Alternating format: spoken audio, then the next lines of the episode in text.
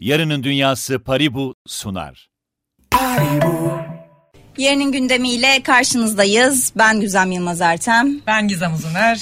Ee, hoş geldiniz e, programa. Bu hafta yarının gündeminde çok değerli bir konuğumuz var. Avukat Mehmet Türk Aslan bizimle. Mehmet Bey hoş geldiniz. Merhabalar, hoş bulduk. Teşekkür ederim. Şimdi biliyorum nefesler tutuldu tüm sektör için. Regülasyonlar ne olacak? Herkes bu sorunun cevabını arıyor. O yüzden biz de merak edileni aslında bu hafta biraz sona sakladık. Birazdan Mehmet Bey ile beraber e, aktaracağız size detayları. Gizem ve benim sorularımı yan- yanıtlayacak avukat Mehmet Türk Arslan ama Gizem istersen regülasyonlara gelmeden önce e, hem radyo dinleyenleri hem de Periskop'tan izleyenler için. Bu arada hatırlatalım e, sorularınızı da alıyoruz. Hatta yorumlarınızı görüşlerinizi de alıyoruz. O yüzden bizi YouTube yayınından e, Periskop'tan Twitter'dan bütün sosyal mecralardan Bloomberg HT Radyo'ya ek olarak dinleyebilirsiniz görüşlerinizi iletebilirsiniz. Şimdi son dönemde şöyle bir furya var Mehmet Bey. Acaba ben işte paramı aktarıyorum e, kripto para piyasasında işlem yapmak için bu alım satım platformlarına ama doğru yere gidiyor mu? Ya da geri çekebilecek miyim? Olası bir dolandırıcılık olur mu maalesef bazen hukuki boşluklardan yararlanabiliyor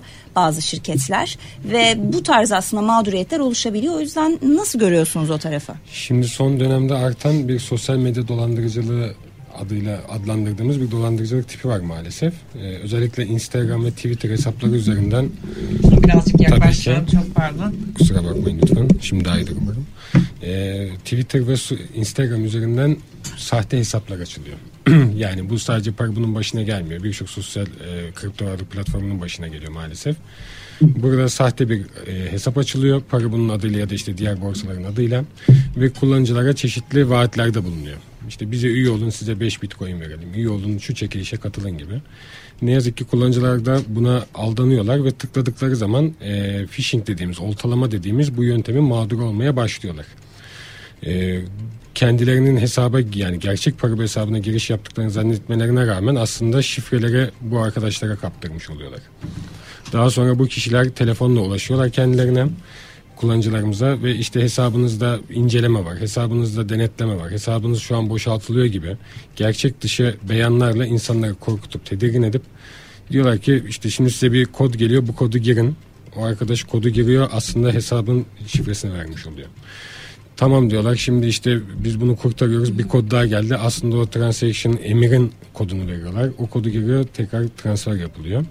Ve bu şekilde işte blockchain'in de temeli olan anonimlik diyelim cüzdanın e, kime ait olduğunu bilmediğimiz bir cüzdan adresine örneğin USDT olarak çıkış yapılıyor. Böylece kullanıcı aslında hesabını kurtardığımı zannederken bütün mal varlığını kaptırmış oluyor.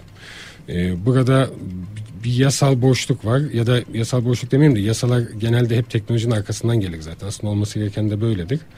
Bu kullanıcı, bu dolandırıcıları tespit edilemiyor. İşte çeşitli IP'lerden, VPN'lerden bağlandıkları için savcılık da veya emniyet de bunları tespit edemiyor. Dolayısıyla da bu arkadaşların mağduriyeti giderilememiş oluyor ve insanlar mal varlıklarını kaptırmış oluyorlar. Ee, Yani çok pardon kim inanır ki böyle bir şeye demek isterdim ama mesela Öyle değil, öyle demeyin, değil. E, öyle çünkü demeyin. bundan 3 sene önce e, akşam saatlerinde yemeğimi yerken güzel güzel Barbaros'a bir mesaj attım. Dedim ki Instagram'dan bana bir DM me- mesajı geldi. Pardon Twitter'dan çok özür dilerim.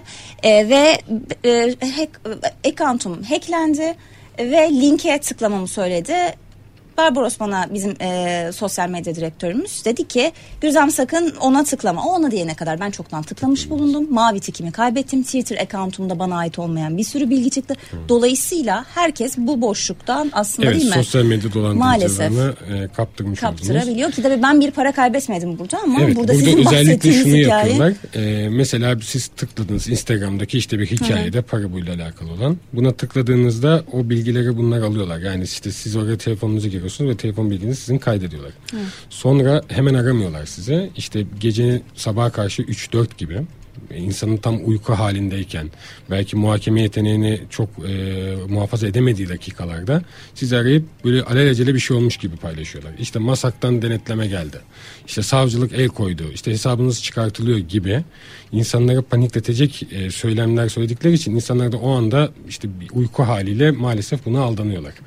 O yüzden Tabii sosyal medya hesaplarımızdan da zaman zaman bu tarz bildirimler yapıyoruz. Kullanıcılarımızdan özellikle e, istirhamımız hiçbir şekilde bizim e, kendi official hesaplar, resmi hesaplarımızın dışındaki hesaplara tıklamamaları. hiçbir zaman bir kripto varlık platformu ve Paribu kimseye e, böyle bir çekiliş yapmaz, böyle bir kampanya yapmaz. Yapıyorsak bunu zaten reklamlarda biz duyururuz. Dolayısıyla bu tarz şeylere aldanmamalarını istiyoruz. E, konuşmamın bir yerinde de sosyal medya firmalarına da temas edeceğim. Ben de onu soracağım aslında. Şimdi burada dolandırıcılıktan bahsediyoruz ama mesela birçok sosyal medya platformu var. Siz hangisinden daha fazla bu dolandırıcılık girişimlerinin bulunduğunu gözlemlediniz? Bir de bunun tarzı nasıl? Yani Twitter'dan gelen farklı, Instagram'dan gelen farklı ya da nasıl bir dolandırıcılık yolu izliyorlar daha Genellikle çok? yoğunluk e, Twitter ve Instagram olmak üzere kendi içinde de yoğunluk Instagram üzerinde. Özellikle hikaye uygulamasında e, geçirtiyorlar ve sponsorlu içerik çıkartıyorlar. Telegram'dan hiç bahsetmediniz ama Telegram'da... Telegram'dan çok fazla karşılaşmadım ben. Yani bize Orada yansıyan çok fazla hukuk tarafına tavsiyesi yansıyan... oluyor Telegram üzerinde. E, belki vardır ama bizim hukuk Henüz tarafına yansımadı. o tarz bir durum. Ee, burada sponsorlu içerikler çok sıkıntılı. Yani bir hesap açmışlar Twitter'da da çok fazla var sponsorlu içerik. Belki siz de denk gelmişsinizdir, siz de görmüşsünüzdür. Bunun için bununla savaşan e, gerçekten 7-24 çalışan ekiplerimiz var. Yani içeride 7-24 bu hesapları takip ediyorlar. Bu hesapları emniyete bildiriyoruz tespit ettiğimiz anda. Bu hesaplara sosyal medya platformuna bildiriyoruz lütfen kapatın bunları diye. Ee, ama bazen biz bildirene kadar ne yazık ki gecikmiş olabiliyoruz. Çünkü çok fazla açıyorlar. Çok çok fazla açıyorlar. Ee, domain adlarını alıyorlar sürekli. İçinde para geçen domain adlarını alıyorlar. Bunlarla ilgili sürekli mahkemeler başvuruyoruz. Erişim engelleme kararları çıkartıyoruz. Yani gerçekten bu bir mesai alıyor bizim tarafta. Ee, engellemek istiyoruz. Bu sefer dönüp bize diyoruz ki sosyal medya platformlarına ya bunu yapmayın. Lütfen sponsorlu içerik çıkartmayın. Yani Paribu'nun logosunun olduğu yerden bu içerikleri sponsorlu en azından yaptırmayın. Hadi adam hesap açmış da bari sponsorlu çıkarttırmayın bunu diye. Örneğin Vakıf Bank'la ilgili bunu göremezsiniz. Ziraat Bankası ile ilgili bunu göremezsiniz. Çünkü bunlar finansal kuruluş oldukları için ve sosyal medya platformları da Türkiye'de artık temsilcilik açtıkları için e, bunu kendi algoritmalarıyla bir şekilde engelliyorlar. Ama bizim ve bizim gibi aynı sektörde olan şirketler e, finansal kuruluş olarak kabul edilmiyoruz. Yasalar nezdinde kabul edilmiyoruz. Belki halk nezdinde öyleyiz ama Mesela yasalar nezdinde telif, kabul patent gibi haklarınız yok mu sizin? Onlar var ama şöyle finansal kuruluş derken işte e, mevzuatlar karşısında bir SPK'daki işte aracı kurum değiliz. Lisansa tabi değiliz gibi. O tarz şeylerimiz olmadığı için sosyal medya platformları ne yazık ki bunu ciddiye almıyorlar. Biz dönem dönem ihtarnameler gönderiyoruz. Buradaki temsilciliklerine. Lütfen bunları açtırmayın, sponsorlu çıkarttırmayın diye. Maalesef ki olumlu dönüş alamıyoruz. Ee, o yüzden de şu ana kadar önünü kesebilmiş değiliz bunları. Sizin bir bağlı kuruluşunuz olsa böyle finans kurumu olarak e, o zaman mesela Paribu ismini koruma altına almış oluyor musunuz? Şöyle tabii yani koruma altına almak Yani bankaların değil ama iştiraklarına dair de ben hiç bu şekilde bir Evet içerik görmedim de ondan dolayı. Bir ara vardı. Ee, belki hatırlarsınız Twitter'da hatta E-Devlet'in falan da Türkiye Gov.tr'nin de Onu da soracaktım. Regülatif kurumların bile Aynen oluyor onları aslında. yapıyorlardı ama sonradan işte sosyal medya kuruluşları özellikle Twitter ve Instagram'dan bahsediyorum. Ee, bunlar kendi algoritmalarıyla bunu engellediler. Yani bu tarz siz bir e, işte Türkiye Gov.tr diye bir hesap açabilirsiniz ama buna sponsorlu içerik veremezsiniz artık. Bunu algoritma size engelliyor. Biz istiyoruz ki bizim adımızın geçenleri de engelleyin. Engellerseniz zaten kullanıcının önüne çıkmayacak. Kullanıcının önüne çıkmayınca kullanıcı dolandırılmamış olur. Bu talebiniz refüze mi ediliyor şu an? Ce- cevap alamadık diyelim. Peki siz bütün domainleri alsanız içinde Paribu geçen bütün ihtimalleri yok etme şansınız olmuyor mu? Maalesef çünkü e, yani aklımıza gelmeyecek şeyleri de alıyorlar. İşte Parij bu, Parij bu, Parij bu gibi. Yani benzeşen Birkaç harfi değiştirip. Evet benzeşen her şeyi alıyorlar adamlar ve bunu bloklar halinde alıyorlar. Biz bunu tespit ettiğimizde bloklar halinde erişim engelleme kararı alı- alıyoruz. Ama tabii aradan kaçanlar oluyor ya da mahkemeler o hıza yetişemiyorlar bazen. Onların da iş yükü var. Ee, o yüzden maalesef biz yetişene kadar onlar zaten 2-3 kişiyi dolandırıp sonra kapatıyorlar hesabı. Yani şey yapmıyorlar sürekli açık kalmıyor hesaplar.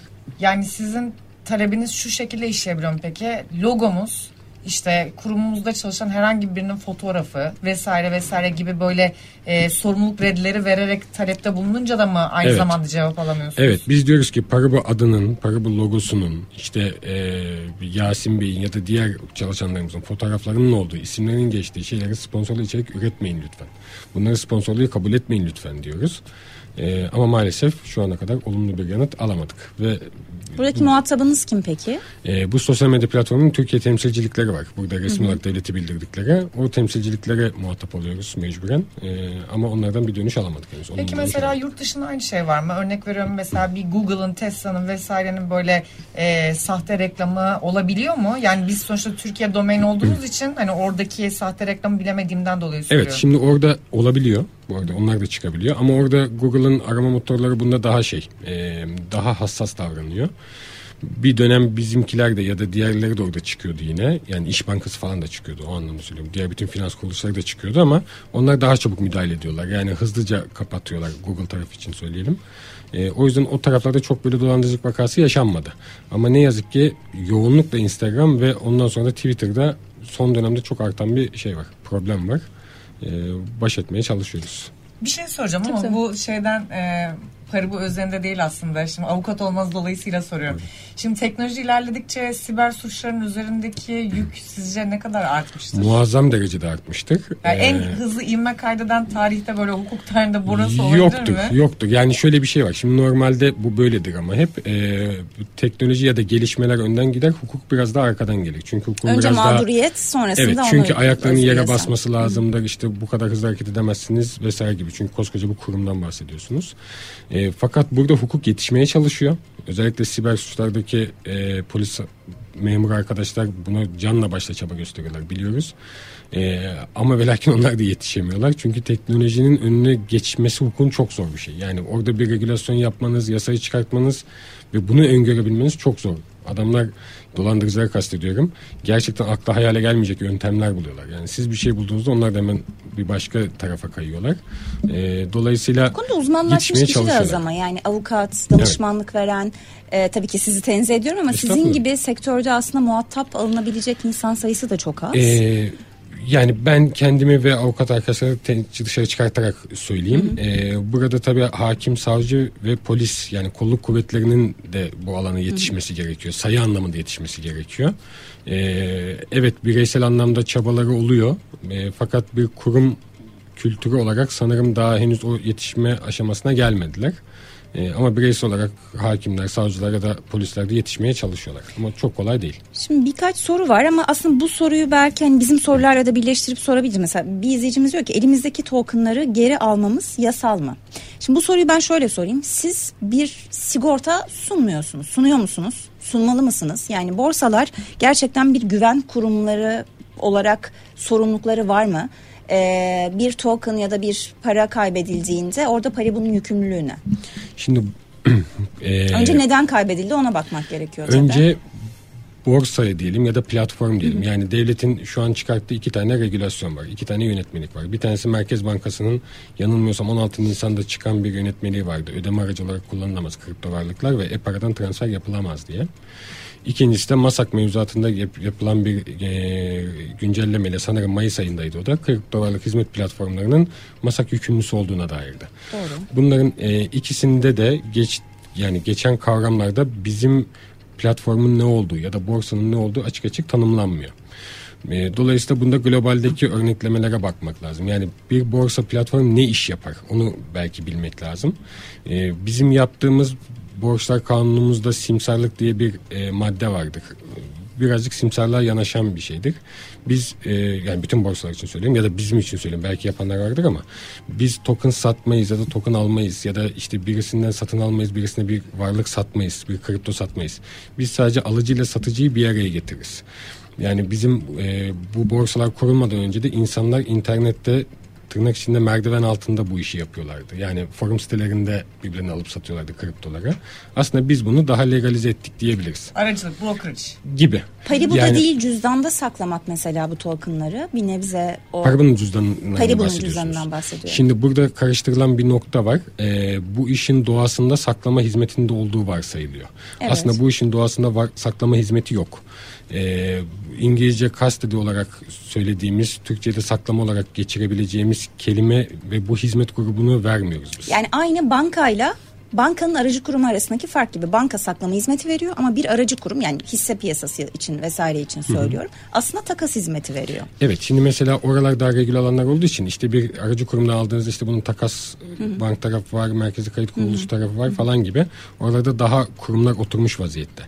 Bizdekilerde ise hiçbir oturma olmadığı için yani hiçbir kurum olmadığı için insanlar belki şunu zannediyor olabilirler. Biz borsada tutuyoruz o zaman borsada bunu saklıyor. Ama biz bir saklama hizmeti vermiyoruz. Yani bildiğim kadarıyla çoğu borsada vermiyor bunu. Ayrıca verenler var. Kastedi hizmeti verenler var. Ee, onun için ayrı bir sözleşmeler falan yapılması lazım. Biz de sözleşmelerimizde bunu açıkça vurgulamaya çalışıyoruz. Ee, insanlar öyle düşünmesinler. Yani para bu bize bir saklama hizmeti veriyor gibi değerlendirmesinler. Öyle bir hizmetimiz yok. Sadece biz alıcıyla satıcıyı bir araya getiriyoruz ve onların e, bizim platformumuzun güveniyle alım satım yapmalarına aracılık ediyoruz. Türkiye'deki tüm e, platformlar Bildiğim kadarıyla böyle hepsi mi? böyle. Yani hani şimdi onların adına Dünyada belki yanlış saklama olur ama hizmeti var verenler var verenler. dünyada. Ee, ama Türkiye'de yanlış hatırlamıyorsam ve bilmiyorsam tamamı sadece aracılık. Mesela bir yapıyor. regülatör gelse, takas bank gibi bir kurum olsa, gerçi bu söylediğim de e, bu işin doğasına biraz aykırı ama onu da birazdan tartışırız. O zaman saklama hizmeti verilebilir mi sizce? Saklama hizmeti verilebilir ama bunun için belki ayrı bir lisanslama süreci olabilir. Yani devletin çıkartacağı bu regülasyonda örnek olarak söylüyorum işte SPK tarafından ayrı bir e, saklama lisansı verilir ve o saklama lisansını alanlar sadece bu hizmeti verebilirler. Yani Çünkü- güven unsurunu sağlamlaştırmak için soruyorum bu soruyu. aslında. Evet. Acaba daha iyi olur mu sektör için diye. Evet daha iyi olur. Yani şöyle saklama e, hizmeti vermek kolay bir şey değil. Teknolojik altyapı olarak kolay bir şey değil. E, önemli bir konu ve önemli bir e, mağduriyet yaratabilirsiniz.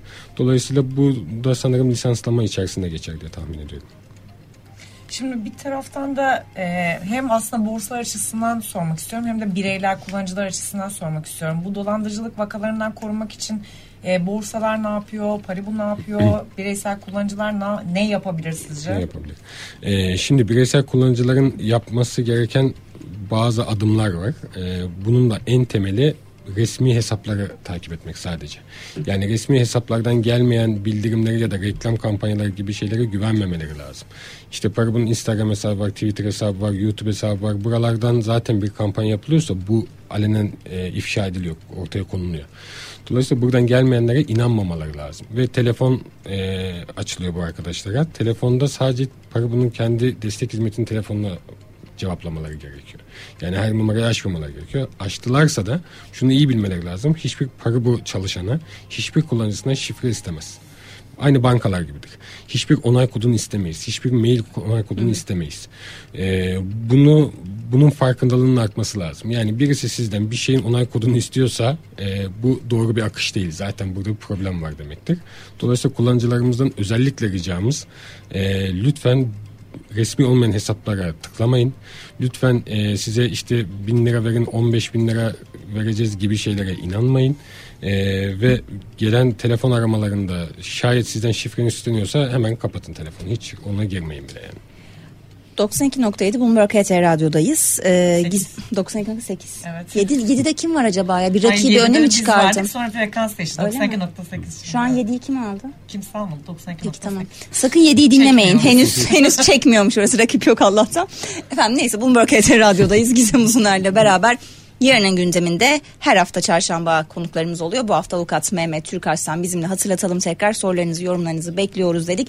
Dolandırıcılığı konuşuyoruz. Biz ne yapabiliriz? Kripto para platformları neler yapabilir? Bunları konuşuyoruz bol bol. Şimdi Gizem az önce sen dedin ki e, bizim üzerimize düşen ne yani kullanıcıların üzerine düşen ne? Ama biraz da istersen platformların üzerine ne düşüyor onu da konuşalım. Çünkü Paribu bu yola başladığında çok fazla rakibiniz yoktu. Evet. Ya tabii ki şu an hala rakipsiziz de diyebilirsiniz. O ayrı bir tartışma konusu ama öyle ya da böyle çok fazla şu an e, kripto para alım satım platformu var. E, rakam arttıkça dolandırıcılık da aynı ölçüde artıyor mu? Sizin üzerinize düşenler ne? E, başka platformlarda gördüğünüz boşluklar ne? Yani sadece Paribu olarak sormuyorum aslında bunu yani diğer platformlarda da. Ee, yani regülasyon konusuna da geliriz diye tahmin ettiğim için bunu oraya sıkıştırmıyorum şu an. Yani devletin de belki çünkü yapması gerekenler olacaktır burada regülasyon anlamında. Ee, bunu ayrı tutarak anlatayım. Ee, para bu tarafında şimdi evet yani bu işin hacmi arttıkça bu işe olan ilgi arttıkça maalesef dolandırıcı arkadaşların da bu işe olan ilgisi artıyor. Yani onlar da kolay para bulmaya çalışıyorlar çünkü. Ve az buz paralar da çıkartmıyorlar. Çok ciddi rakamlar çıkartıyorlar. Ee, bizim Şimdi her şirketin kendi işleyişi farklı. O yüzden kimseyi töhmet altında bırakmak istemem ama bizim tarafımızda e, az önce de bahsettiğim gibi gerçekten 7-24 bu işle uğraşan ekiplerimiz var. Yani sürekli olarak aktif bir şekilde Instagram'da dolaşıp, Twitter'da dolaşıp ya da diğer sosyal mecralarda dolaşıp adımıza açılmış sahte fake profilleri takip ediyoruz. Onları bulmaya çalışıyoruz. Onları bulduğumuzda anında emniyete bildirim yapıyoruz. Lütfen bunları kapatın diye. Ee, aynı zamanda o sosyal mecralara da hemen iletişime geçiyoruz. Lütfen bu hesapları kapatın diye. Ve birçoğunu da engelliyoruz. Yani şöyle söyleyeyim belki abartı gibi gelebilir ama işte şu an aktif 10 tane varsa eminim bugün kapattığımız 300 tane vardır. Fazla. Yani o kadar fazla. Gerçekten Güzel. o kadar fazla. Hani e, şimdi hani telefonla çıkartıp göstermem olmaz ama yani gerçekten orada göstersem size e, nelerin kapatıldığını dersiniz ki ya bu kadar mı çokmuş. E, o sebeple bununla uğraşıyoruz ama dediğim gibi kullanıcının yani bunu şey olarak söylemiyorum yani işte. Teknoloji okur yazarlığı yüksek olan kullanıcı işte, kitlesine de ulaşamıyoruz şu an. Gerçi hangi alanda var ki işte yani, evet, yani sermaye piyasalarında da bu böyle, başka alanlarda da böyle. Hani finansal okur yazarlık bir yana bir de teknoloji okur yazarlığı evet, var. Evet yani şu kolaycılığa kaçmak istemiyorum. Ee, işte bütün şey kullanıcı da hadi kardeşim siz yapsaydınız demek istemiyoruz. Hı. Yani biz arka tarafta gerçekten aklımızın bastığı, hukukun el verdiği bütün önlemleri almaya çalışıyoruz. Ee, ama işte iş bir yerde kullanıcı da tıkanıyor. Yani siz hangi siteyi kapatırsanız kapatın bir dolandırıcı kullanıcıya ulaştığında şayet kullanıcı şifrelerini paylaşıyorsa kendisiyle ne yazık ki bir yerde artık eliniz kolunuz bağlı kalıyor. Çünkü işte bizim 5 milyondan fazla e, tekil üyemiz var, kullanıcımız var. Yani sürekli emirler iletiliyor, sürekli işlemler, transferler yapılıyor. Biz her transferi kimin yaptığını bilemeyiz. Yani gerçek kullanıcı mı yapıyor mu yapıyor bilemeyiz. Biz sözleşmelerimizde şunu özellikle yazıyoruz. Diyoruz ki lütfen hesabınızı başkasına kullandırtmayın. Bunu tespit edersek kapatırız sizin hesabınızı diyoruz. Ama işte örnek olarak söylüyorum işte 40 yaşında birisi diyelim ki işte devletle ya da icrayla şununla bununla problem var. Annesinin adına 70 yaşındaki kadının adına bir hesap açıyor ve onun üzerinden hareket ediyor. Bu sefer o kadıncağız bu işe kanıyor. Yani bilmiyor zaten ne yaptığını da bilmiyor. Gelen kodu alelacele insanlara veriyor. Bu sefer hesaplar boşaltılıyor. Ee, belki işte o yaş grubuna da daha şey yapmak lazım. İhtimamlı yaklaşmak lazım. Ee, o yüzden el ele bu işi çözeceğiz umarım ki. Yani hem biz elimizden geleni yapacağız hem kullanıcılarımız elinden geleni yapacaklar ve bu şekilde bu arkadaşlara fırsat vermeyeceğiz diye umut ediyoruz. Regülasyon konusunu konuşalım mı? Hadi artık. Herkesin merak ettiği konu. Ne bekleniyor bu taraftan Mehmet Bey? E, ne tarafta? Regülasyonlara dair sektörün Yok, beklentisine. Platform tarafında mı kullanıcı tarafında mı? Aslında ikisi de neye ikisi. eksik görüyorsanız onu soruyorum okay. ben. O ben, ben başlarsa benim eksik gördüğüm çok şey var. Bir kripto para trader'ı olarak birçok şeyi eksik görüyorum Mesela? açıkçası. Bir kere ev, aslında başta söylediğim saklama hizmetin olmaması Hı bende bir boşluk varmış e, algısını oluşturuyor. İkincisi mesela Forex piyasasında da vardı mesela Forex'te işlem yaparken gerçekten Interbank'a gidiyorum yani emirler iletiliyor mu Şeyden iletilmiyor önce, mu? E, SPK düzenlemesi. SPK düzenlemesi önce. Dolayısıyla şimdi de yani X bir kurumdan ben alım satım yaptığımda Türkiye'de ya da yabancı bir kurumda e, bu benim param nerede? Yani gerçekten evet. ben bununla bitcoin alabiliyor muyum bilmiyorum. Yoksa o şirketin kasasında mı duruyor? Yani eşleşme nasıl sağlanıyor?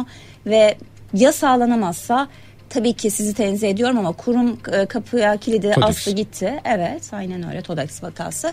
Ne olacak? Dolayısıyla da mesela işlem yaparken bazen birikimimin daha büyük bir yüzdesini kripto para Hı. piyasasına yönlendirmek istiyorum. Ama sonra diyorum ki ya bu risk her zaman var. O yüzden ben daha küçük meblalarla işlem yapayım. Şimdi bu çekincelerinizin tamamında çok haklısınız. Bu çekinceleriniz aslında bizim de çekincelerimiz ama bunun işte regülasyonunu koymak çok kolay olmuyor. Şundan dolayı kolay olmuyor. Şimdi siz yayının başından beri e, dikkat ediyorum hep kripto para diyorsunuz. Evet. Ama bizim devletimiz buna kripto varlık diyor. Yani bunu önce bir para olarak mı kabul Aslında edeceğiz, varlık olarak yani mı kabul varlıkla edeceğiz? diyebiliriz. Çünkü artık yani para olmayan işte token'ı var, o var, NFT'ler evet, geliyor vesaire. Birçok şey var. Şimdi varlık derseniz bunu yatırım aracı olarak mı kabul edeceksiniz? Yoksa Anladım. başka bir şey olarak mı kabul edeceksiniz? Gibi gibi gibi sorular çok çeşitleniyor. Ama bu kadar teknik detaya girmeden sizin ve kullanıcıların e, soru işaretleri aslında bizim de soru işaretlerimiz. O yüzden sordum ben hani kimin tarafını soruyorsunuz diye. Buradaki en önemli konu dediğiniz gibi saklama tarafı. İkincisi de piyasaya herkesin bu kadar kolay giremiyor olması lazım.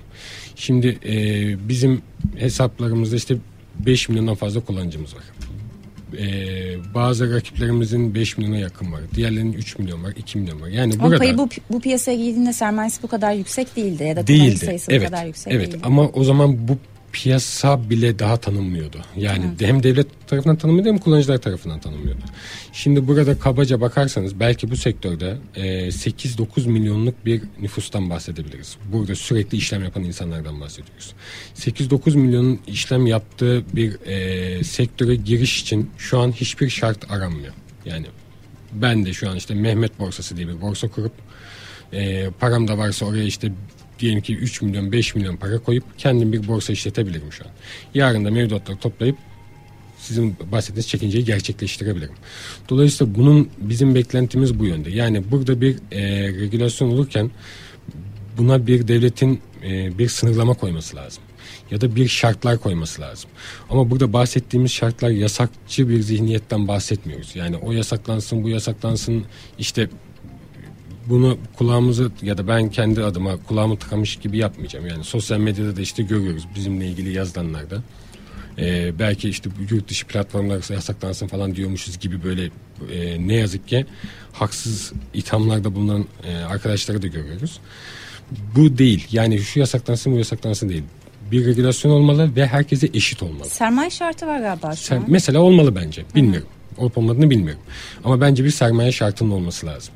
Burada ödenmiş e, nakdi bir sermayenin Size yatırılmış olması danıştılar lazım. mı? Bir taslak dolaştı. Sizin parmağınız var mı o taslakta? E, yok. Bir parmağımız yok taslakta. Dedikodular doğru değil. Dedikodular doğru değil. Ne yazık ki o dedikodular Sordular da mı yok yoksa sormadılar da mı yok? yok sormadılar da yok. Yani kimse Bu ama bu şey çok sormadı. yani zaten bence e, hani trajikomik olan bu. Sorulmaması problem. Yani şöyle beklenti olarak ben yine dediğim gibi bir avukat olarak şunu beklerim. Ee, örneğin bir bankacılık mevzuatında köklü bir değişiklik yapılırken işte bu önce e, internet sitesinde yayınlanır. Örneğin dijital bankacılık yönetmeliydi yanlış hatırlamıyorsam 6 ay boyunca şeyde kaldı. BDDK'nın sitesinde kaldı taslak olarak. İnsanlar oraya yorumlarını yaptılar. Ha bu yorumlar ne kadar etkili olur? Olmadı. O, o, o farklı bir tartışma. Ama en azından insanlar bunu gördüler. Benim gönlüm ister ki e, orada yayınlansın. Hangi kurum bunu yapacaksa. SPK yapacaksa SPK'da. BDDK yapacaksa BDDK'da. Orada yayınlansın. Sadece platformlar değil. Kullanıcılar da buna yorum yapsınlar. Herkes buna bir yorum yapsın. Ondan sonra şekillensin. Yani işte üç tane arkadaş oraya gidip biriyle konuşmak zorunda kalmasın. Beş tane arkadaş bir araya gelip bilmem neye hazırlamak zorunda kalmasın. Devletimiz bir şey hazırlasın koysun insanlar ona yorum yapsınlar. Gönlüm bunu ister. Ama ne geleceğini bilmiyorum. Ee, fakat gelmesini beklediğim sermaye şartının olması e, bir teknik yeterliliğin olması lazım. Yani teknik altyapınızın da burada olması lazım. Şimdi diyelim ki X borsası isim verip tabii ki bir şey altına bırakmayacağım ama bir X borsası e, kendi emir cüzdanlarını emir tahtasını kullanmıyor. Globaldekinin emir tahtasını kullanıyor. Ee, şunu görürsünüz bazen işte globaldeki Y borsası büyük bir borsa işte der ki gece saat 2'de bakıma gireceğiz diye bir ilan yayınlar. 5 dakika sonra Türkiye'deki X borsası der ki biz gece 2'de bakıma gireceğiz diye. Yani kendi tahtasını kullandırtmıyor. Diğer tarafın tahtasını kullandırtıyor. Bunlar Neden doğru peki? değil. Neden Teknolojisi bu? buna yeterli değil Anladım. çünkü. Bunlar doğru işlemler değil. Teknolojinin burada olması lazım. Teknolojinin her şirketin kendi teknolojisini kullanıyor olması lazım. Teknoloji üretmemiz lazım bizim yani.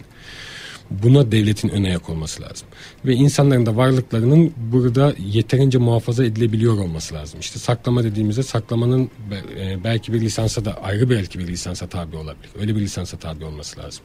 Yani hem platform açmak hem şey yapmak. Peki kara para aklamanın önüne nasıl geçilecek? Para transferi bu konuda kısıtlayıcı bir şey olmalı mı sizce? Çünkü bunun için de kullanıldığını biliyoruz. Ee, şimdi şöyle bu, buradaki Mesela son dönemde ruble tarafındaki sıkıntının mesela yansıdığını biliyoruz. Özellikle Rusya kaynaklı mesela kripto para piyasasına talep çok artmış. Evet çok fazla. var. Ee, buradaki kötü şöhreti şöyle bir, birazcık belki bertaraf etmeye çalışayım. Ee, kriptolar e, kara paranın bir şeyi değildir. Ee, akış yolu değildir. Bunu TL ile de yapabilirsiniz, fiyat paralarla da yapabilirsiniz, emtialarla da yapabilirsiniz, her şeyle yapabilirsiniz. Yani kripto para borsalarından ya da platformlarından önce de kara para aklanıyordu. Bugün de aklanıyordur muhtemelen. Dolayısıyla bu farklı bir e, case, farklı bir e, tartışma alanı. İşte Masak'taki e, şeyle yapılan regülasyonla kripto varlık hizmet platformları Masak yükümlüsü haline getirildi. Burada e, müşterinin tanı politikası getirildi, yapılan transferlerin e, bildirilmesi yükümlülüğü gibi bazı yükümlülükler getirildi. Dolayısıyla devlet orayı regüle etmeye çalışıyor ve bizler de o regülasyona uyumlu olarak çalışmaya çalışıyoruz. Ama e, genel bir kanun lazım ya da bir belki SPK kanununda bir değişiklik lazım ve burada da kullanıcıyı ve borsaları koruyan bir e, değişiklik olması lazım. Şimdi çok özür dilerim. E, Türk borsaları için söyleyeyim. Şimdi gelen eleştiri şöyle geliyor işte yurt dışı borsalar konusunda. Ee, biz burada bir yatırım yapıyoruz. Diğer borsaları da bunun içine katarak söylüyorum. Biz burada bir yatırım yapıyoruz. Buraya bir para harcıyoruz. Burada insanlar istihdam ediyoruz. Bir X borsası Türkiye'de bir temsilcilik açmaya dahi hiç e, tenezzül etmeksizin Türkiye'de her tarafı billboardları donatabiliyor ve kullanıcılara kendine çekebiliyor. Nasıl çekebiliyor? Sosyal medyada işte fenomen dediğimiz arkadaşlar bir şaya yayıyorlar. Diyorlar ki örneğin işte Paribu ya da diğer e, platformlar bütün verilerinizi devletle paylaşıyormuş arkadaşlar. O yüzden haydi hep beraber X borsasına gidiyoruz. O X borsası Türkiye'de var mı? Yok. Devlet onu denetleyebiliyor mu? Yok. Masraf denetimine tabi mi? Değil. İşte, işte kara paranın akış yöntemi. Ve e, o, o borsalara gittiğinde kullanıcı mevduatın nerede olduğunu da hiç bilmiyor. Hı. Biz istiyoruz ki herkese eşit olsun burada. Yani herkes buraya gelsin, dileyen herkes buraya gelsin ama eşit bir şekilde gelsin. Devlete bildirme yükümlülüğü ne kadarına kapsıyor? Yani sizi neyle zorunlu tutuyorlar? E, Müşterinizin hangi bilgisini paylaşmak zorundasınız yani? Şöyle masak mevzuatında var o. E, kanunda yönetmeliklerde ve tebliğlerde geçiyor. Aklıma gelenleri söyleyeyim. Çünkü çok fazla olduğu için hepsini sayamayabilirim. İşte ad soyad, TC kimlik numarası, e, doğum tarihi, adres gibi e, bu tarz bilgileri kimlik anlatıyor. bilgileri kimlik ama bilgileri diyebiliriz aslında. Sahip evet. olduğu e, varlığa dair bir şey paylaşmıyorsunuz. Sadece kimlik bilgilerini paylaşıyorsunuz. Yok hayır bunları almamız lazım. Paylaşmak derken şöyle biz bunları alıyoruz. Hani devlet isterse paylaşıyoruz. Öyle her dakika bir akış anlamı gibi Anladım. düşünmeyin. Bankada hesabımız olduğunda Bankada, zaten. Aynen öyle yani anlık bir akış gibi düşünmeyin onu. Peki olmadı böyle çok soru var daha yok mu senin için? Yani regülasyonlar çok fazla soru var çünkü. Sonraki, Ama zaman, evet, zaman, zaman yetmedi. Zaman yetmedi. Peki çok teşekkür ediyoruz Mehmet Bey. Ee, gerçekten samimiyetle teşekkür, teşekkür ediyoruz. İstediğimiz Lütfen. soruyu sorabildik. Lütfen hiç Biraz akışında dışına çıktık ama her hiç soruya cevap bulduk. Ağzınıza sağlık. Gizem sana da çok teşekkür ediyorum. Ben teşekkür ederim. 92.8 Evet.